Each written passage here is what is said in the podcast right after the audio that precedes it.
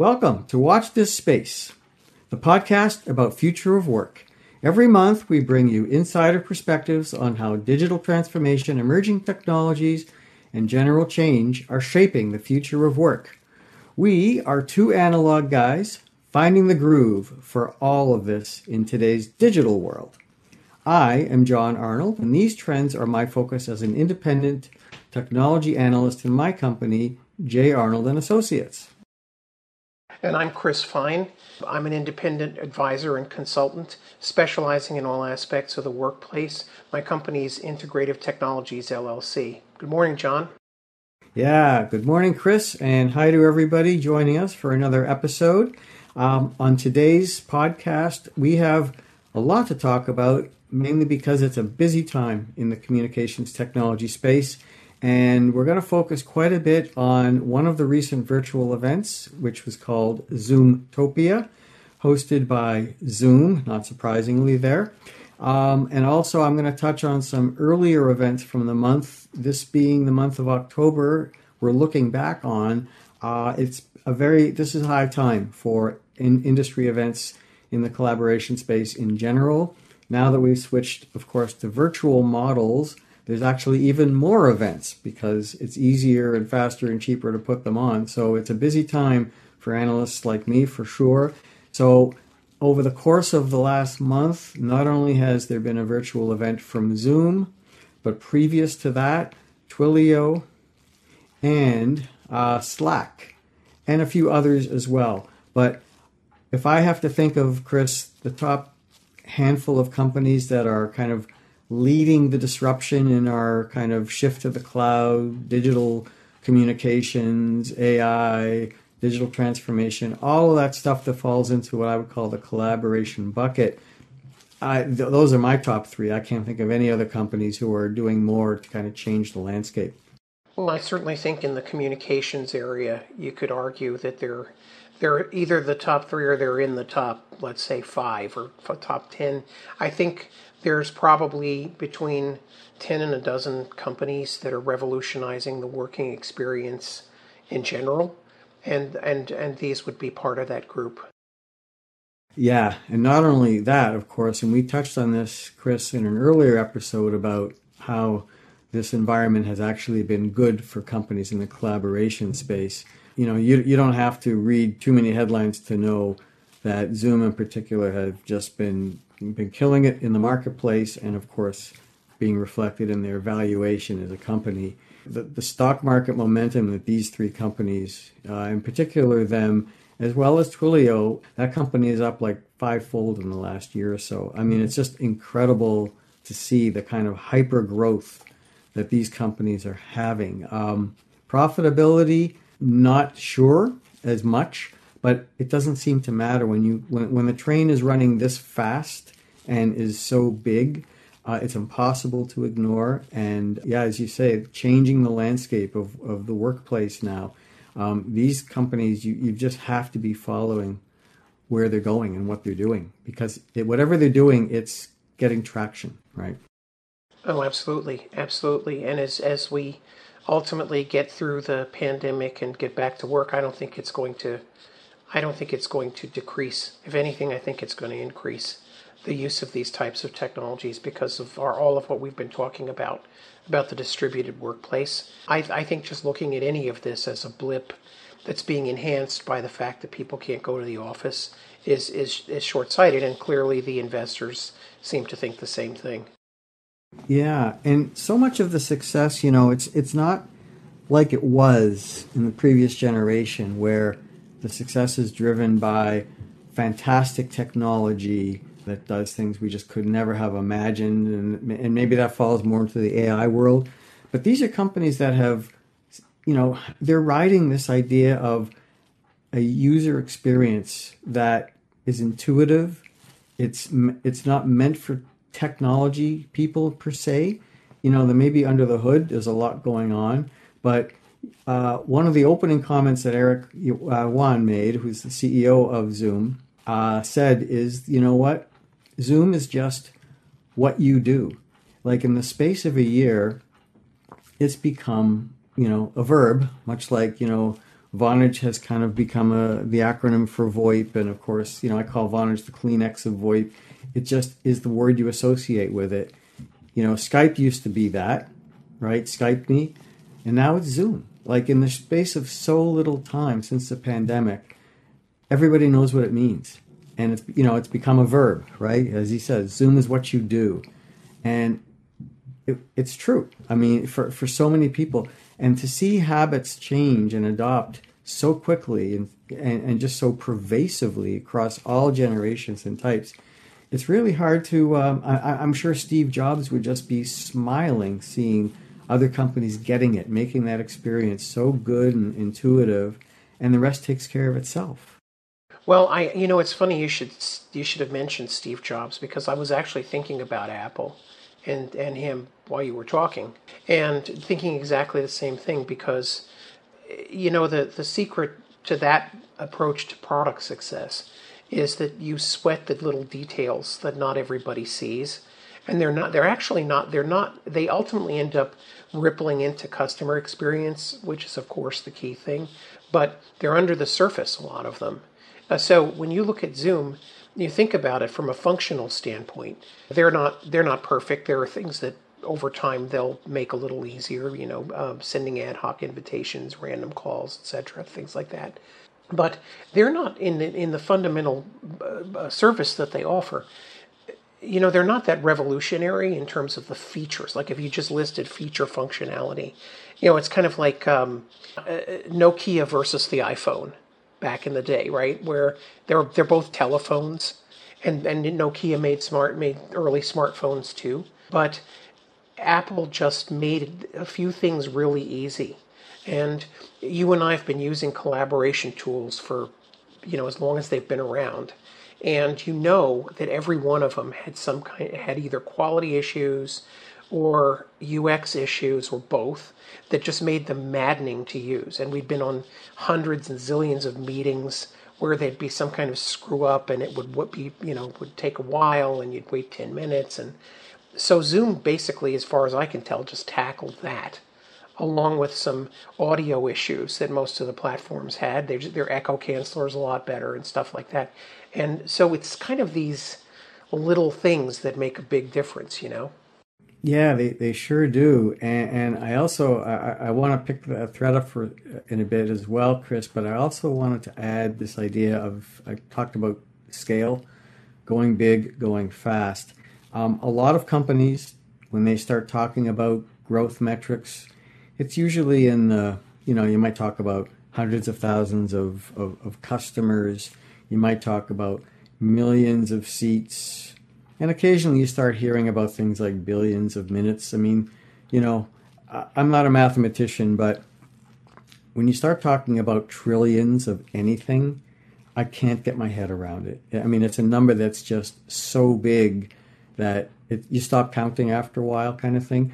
And the one that hit me hardest from Eric giving some of the metrics of their growth, saying that they are on track this year to hit 3 trillion meeting minutes.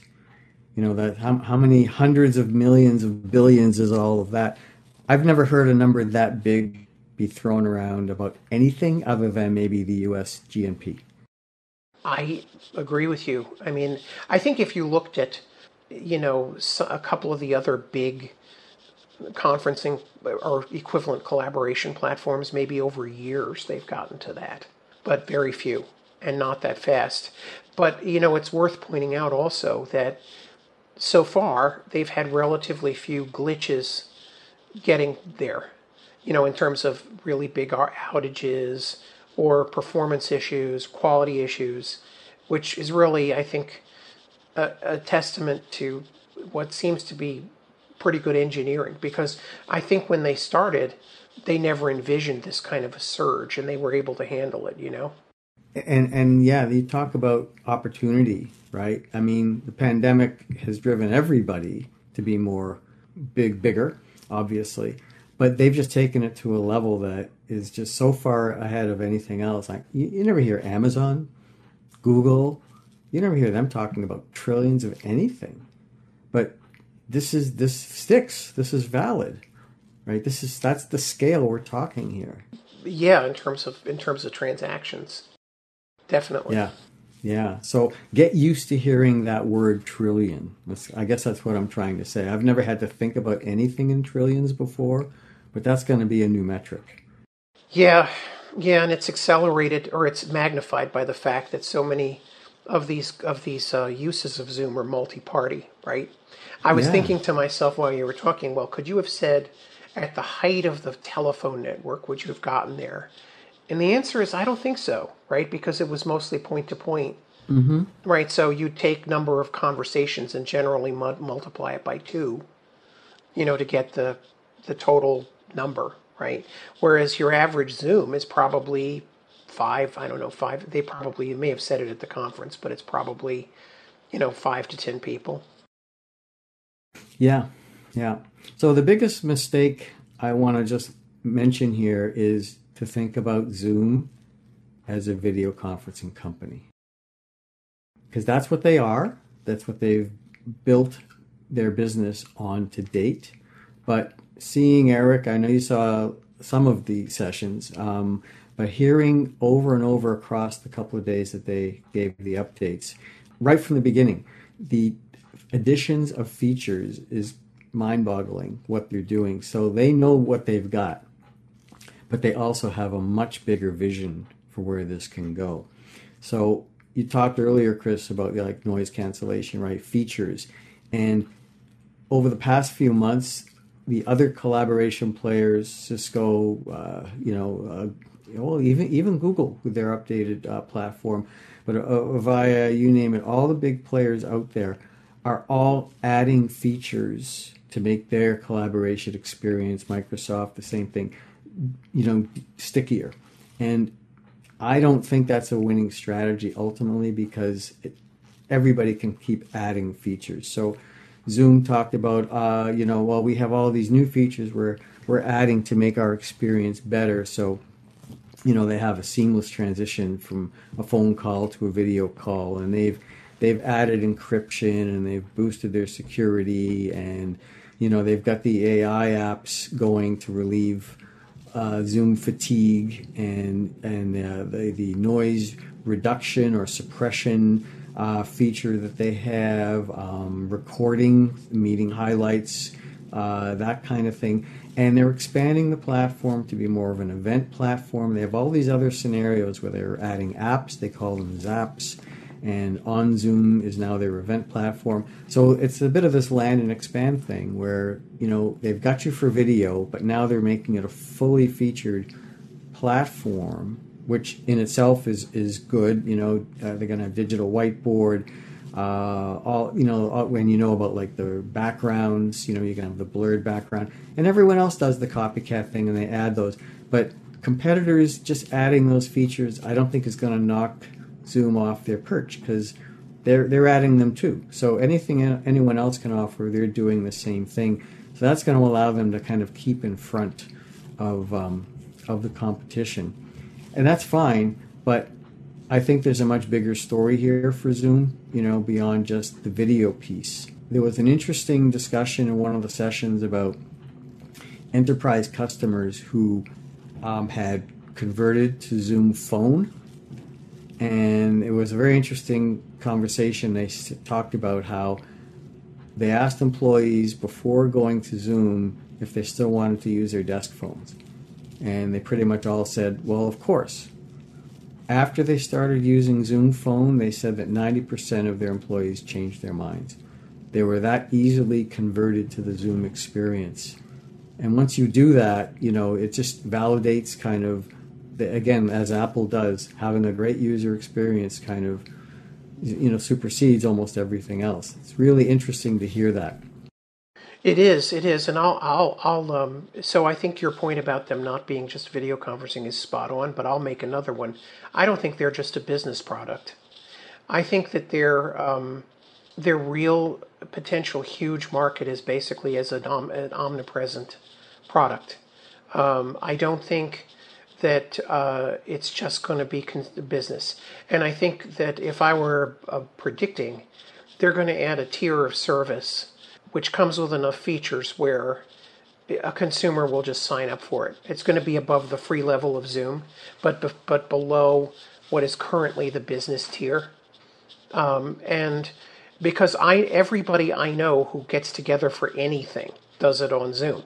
There's a few outliers. I can't claim that 100%, but it's a platform that it seems that just about anybody can figure out how to use, and just about any kind of equipment that they have, or most cases of networking, even if it isn't so great, they can get it to work in some way, right? Even if they can't always turn on the video, or they're using a cell phone as opposed to a computer, it just kind of doesn't matter.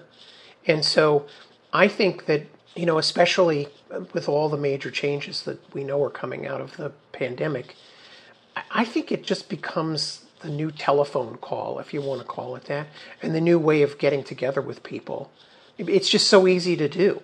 You know, and it all goes back to what you said earlier, is it's just that much easier to use. You know, Skype could have done it. Microsoft possibly could have done it before Skype. Cisco maybe. But this could become a consumer product too. Yeah. I also want to just touch on what I said earlier about this converting over to Zoom Phone thing. You know, like Slack, their future in the business space anyways relies on getting into enterprise, where the big money is and the scale is. And if you want to talk about how do these guys establish themselves as a viable alternative to kind of the status quo for collaboration products and applications, they had a financial services. They had a FinServ session hosted by their CIO, Harry Mosley. He had on that session banks, Capital One, Moody's, Ally, big insurance company. These are big enterprise and about the most conservative, right, line of business possible, right? Button down, security, compliance, all that stuff.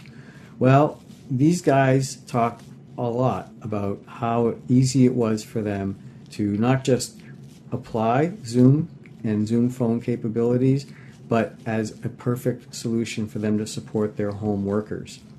And that just struck me that if you're looking for validation, if it's good enough for this segment of the marketplace, that tells you it's certainly good enough for the enterprise market. Oh, for sure. Well, that's the world that I came out of, and I can tell you that for a long, long time, you just used just about everything, and you always wanted something better.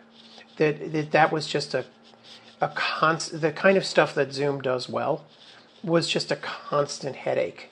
And, you know, to be able to get to a cloud platform that was deemed secure enough and could be accepted with compliance and all the other stuff and was this easy to use was a big step. Now, I do think that Zoom is going to need to do a little bit of work when everybody gets back to work to build out their hardware relationships so that you can do rooms. They do it, but it's going to, now that they're so empowered as they are versus, you know, in the older days a few years ago, I do think that they have an opportunity to partner up with some innovative vendors to revolutionize the in-room market too, the fixed market, because that's, as we both know, a hugely expensive headache traditionally to do. Requires a lot of special equipment and all this other kind of investment, and always had problems. So that's another market that they can capture, I think. Yeah. Well, the fact that Zoom is monopolizing almost all of our time today, Chris, tells me that they're doing something right, and that wasn't my intention, because I could talk and we could talk equally as long about Slack and Twilio, and I got to tell you, takeaways from those events are just as interesting. The kind of stuff that Slack is doing to really build out expand its enterprise kind of offering, again, to go where the money is, and the kind of progress that they're making is pretty impressive. And the kind of stuff that Twilio is doing, you mentioned earlier before our recording started, them acquiring Segment. They are pushing hard into this kind of digital customer experience world where their Flex platform is meant to support that space. But the things that they're doing, and you know, for IoT, All of these applications, they're moving into that, the IoT-enabled endpoint space, all of it, driven by developers and their kind of approach to building applications. It's, the traction is impressive, and all of these big companies speak a lot to how, as you said earlier, Chris, how the kind of the work space, the workplace, work itself is evolving, and it's being increasingly shaped by these technologies. And it's a wake-up call to anyone out there following the collaboration space. There are lots of companies doing well, but if you just immerse yourself in what these outliers who weren't in this world in a big way until recently, the kind of innovation that they're driving in the marketplace over the course of those few weeks, not once did you hear the words like telephones. Not once do you hear about companies like Cisco, Microsoft, Avaya. Those companies never come up in the conversation. You don't hear talk about email. I mean, these are conversations going on that have nothing to do with the way we've been doing things for decades. And it just shows you how much this transformation that we're living is becoming real, and it's not necessarily coming from the companies we know that well, right? Well, I agree with you, and I would just also comment that, we don't really endorse companies on this podcast, but we admire what they do, and we talk about it, and that's really what we're doing. So Zoom just had their big conference, and they've been a major phenomenon. So I don't know about you, but I don't feel bad spending some time on them. But I agree with you completely about Slack and Twilio. Slack's become another verb company. You Slack somebody, and that it's become the de facto way of messaging, and also collaborating on in print, and also Twilio. It's hard to appreciate how hard it was to do anything that Twilio does before they were around. I remember when Twilio, even when they were getting started, when they were their first incarnation, somebody I was working with came up to me and showed me an application that he put together, which would have required months before they were around. It was basically an answering and telephone routing application. And it took him like 3 days. And it was, yes, he was smart, but you know what I mean? That to take what they do down a couple of orders of magnitude and complexity and scale, to up in scale, is a huge achievement. And that's what I think of when I look at Twilio. Yeah, it's just, and not to take anything away from the Ciscos and Microsofts, even the Googles and Amazons, who are all running hard and fast and having their own successes, but the world, it's bigger than that. That's, I guess, what I'm getting at. And this is as great a time for innovation as you can imagine with these technologies. Speaking of stuff that innovates and changes, we're going to introduce a new segment to close this podcast out today, Chris. We're just going to take a bit of a turn and speak to the stuff for change that we actually like to do when we enjoy ourselves, and that's music. I just wanted to bring a topical item that I mentioned to you before we recorded, was news that Keith Jarrett, who is one of my heroes in the music world as a jazz piano, has had a couple of strokes. He's not that old, but he cannot perform anymore, and it sounds like his days of any form of concerts would be over at this point. And that's a real blow to anyone who's grown up loving jazz, a fan of improvisation, which is a big one for me, and just the uniqueness of his contribution to jazz, but also performance, right?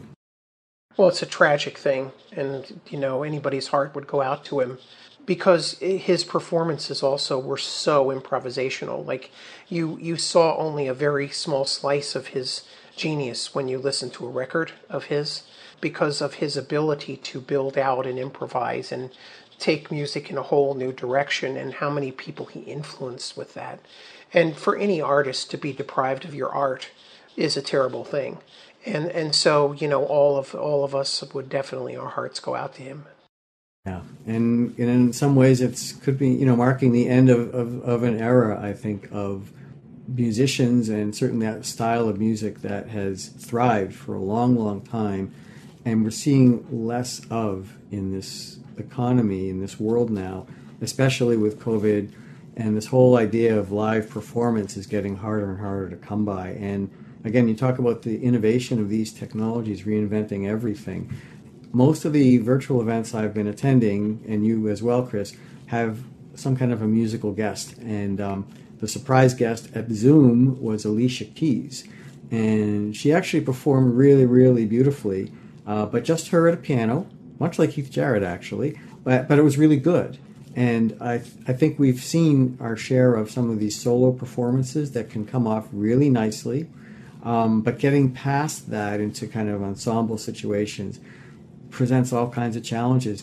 But I think the technology is being adopted now in ways that we're going to see more applications for us to have some form of a meaningful social experience with a group performance.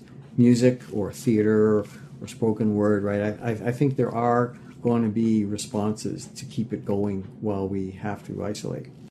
Oh, I agree. I mean, I see a lot of ingenious uses of technology right now with artists. I think it's actually opened a whole bunch of doors to them because they are able to really let loose and relax and do things that they don't always, when you have to organize a tour or you have to travel, or you're just purely in a recording studio, that you wouldn't do.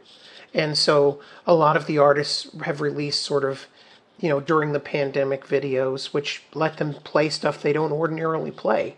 And this is actually getting to be more of a thing. One of my favorite artists is Lucinda Williams, and she's going to put together a whole set of tribute concerts with guests, which I think the first one she's doing is Tom Petty. And you pay for that, but it's not as much as you're going to pay at a venue. And I don't think she could do that, you know, in the course of a tour. But what I also think is that a lot of this is really increasing the appetite for a huge comeback when this is all over. I think that people are going to reaffirm their dedication to live performance. I just think it's going to be a terrible struggle to keep the venues going and get them, you know, booted back up after all of this is over. But I feel very worried about the interim, but a little more positive about the long term. I don't know how you feel about that. Yeah, I'm feeling the same way as well. I mean, our generation experiences music and has expectations of music, I think, that are very different from younger audiences. But the kind of the visceral reaction we all get from live performance of any art form is the same. It crosses all generations. Absolutely. When it's good, and it touches you, and that's why we do it. And we'll find ways. We will. So I am, in that sense, too, optimistic, Chris. And yeah, we're going to miss a few things that we just can't replicate anymore. But that's part of the evolution. And I think the Watch This Space takeaway from today, Chris, is these kind of technologies that we've been harping on for the last half hour, they go beyond the workplace, obviously, and they're going to touch every element of our lives, and performing arts needs it as much as anything. Well, I agree with you, John. The technologies are super adaptable, and I think they're friendly enough that the users figure out a way to adapt them, and that's exciting. Yeah, I agree. All right, let's bottle that. And we're going to have to close out now. So that brings us to the end of today's time for our current episode. So we would like to thank you all for listening. We hope you enjoyed the podcast and that you'll continue with us as we explore the future of work here on Watch This Space. You can access all of our episodes at the website I've got going called www.watchthispace.tech or wherever you subscribe to your podcasts. And there'll be more of those venues coming online very soon. So also, if you like what you hear, please leave us a review or a rating wherever you get your podcasts. And with that, I'm Chris Fine. Well, I'm John Arnold. John Arnold, yeah. Right. Let's leave that in. Okay. You guys figure it out. And we'll be back next month with another episode. So thanks again all for listening. So long, and thanks, everybody.